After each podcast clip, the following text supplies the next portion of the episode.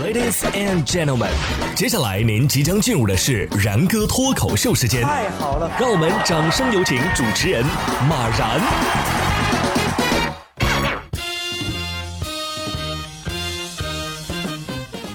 然哥说新闻，新闻脱口秀，各位听众大家好，我是然哥。不知道正在听节目的80后90后各位，你们有多久没用过 QQ 了？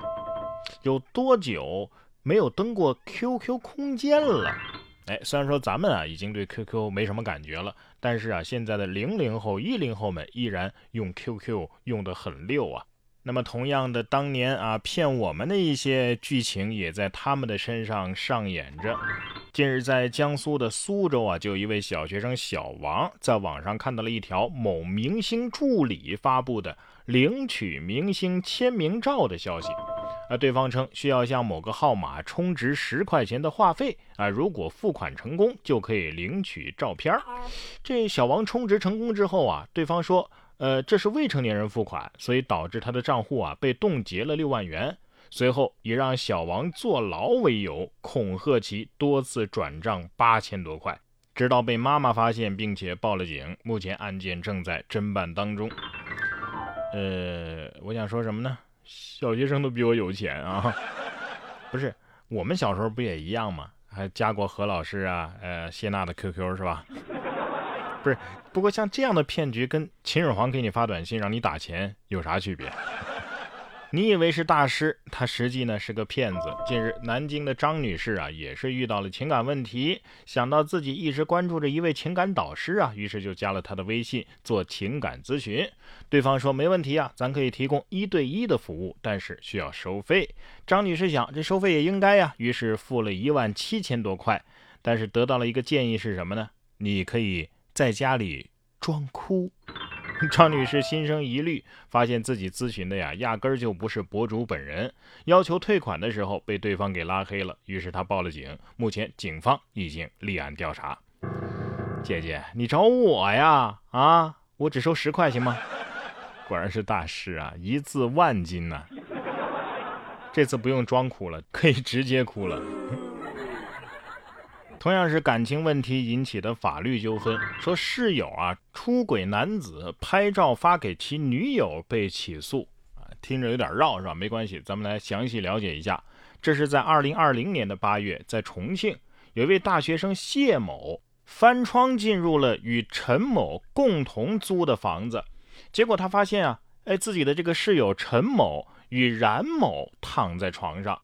这谢某一看不对这冉某不是陈某的女朋友于是赶紧拍了照片和视频，并且把部分照片发给了这陈某本身的女朋友。这女生冉某呢就起诉了谢某，说他侵犯了自己的隐私。近日法院一审判决让谢某删除照片还有视频，并且要道歉。怎么道歉呢？在朋友圈连续发布15日的道歉声明，然后还要支付冉某的精神抚慰金和律师费3500块。朋友圈道歉可还行这下全朋友圈都知道他室友出轨了是吧？法院得说了，我得想办法让出轨的人社死啊！你说陈某的女友会不会站出来把这3500给了？俗话说得好，事出反常必有妖。最近南非有位女子叫西索尔，她声称自己诞下了10胞胎，那是引发了各方的关注结果上周，西索尔已经被送到当地医院的精神科病房接受医疗小组的检查。据外媒的报道，经过医学评估，这西索尔压根儿就没怀孕。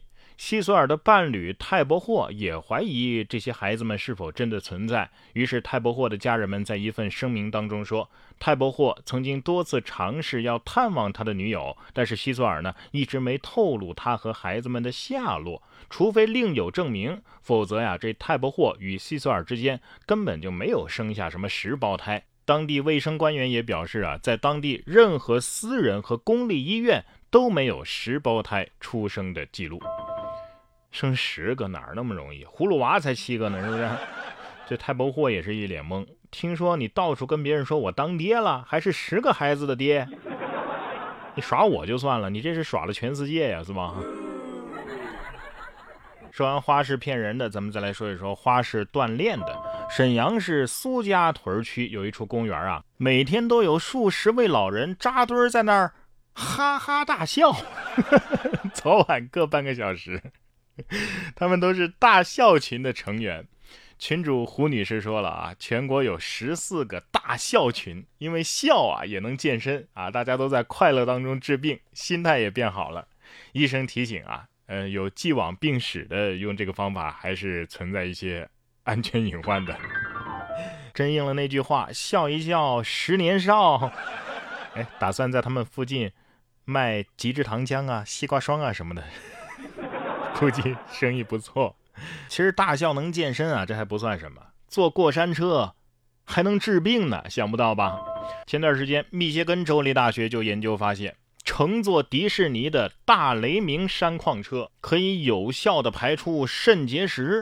哼，这要是真的的话，哎，以后会不会有医生开处方写过山车60圈？就是排队有点太久了，建议迪士尼啊出一个排石快速通道，让病人先坐。哎，要不咱换个思路啊，不一定都要去迪士尼嘛，以后医院里可以建个过山车嘛，医院附属游乐场。这结石好了，就怕心脏出了问题了，那也是无效医治啊。其实啊，快快乐乐没病没灾的，谁又不想呢？最近有一项新的研究就说了，人类的寿命啊可能能够超过120岁，达到150岁。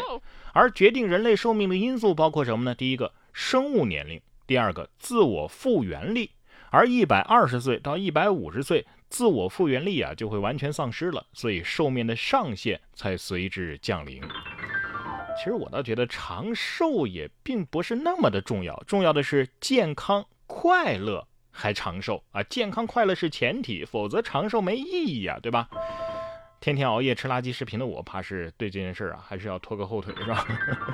不过你看啊，流芳千古的岳飞，遗臭万年的秦桧，谁都没能做到长生不老，但是呢，能做到永远活在人类的意识里。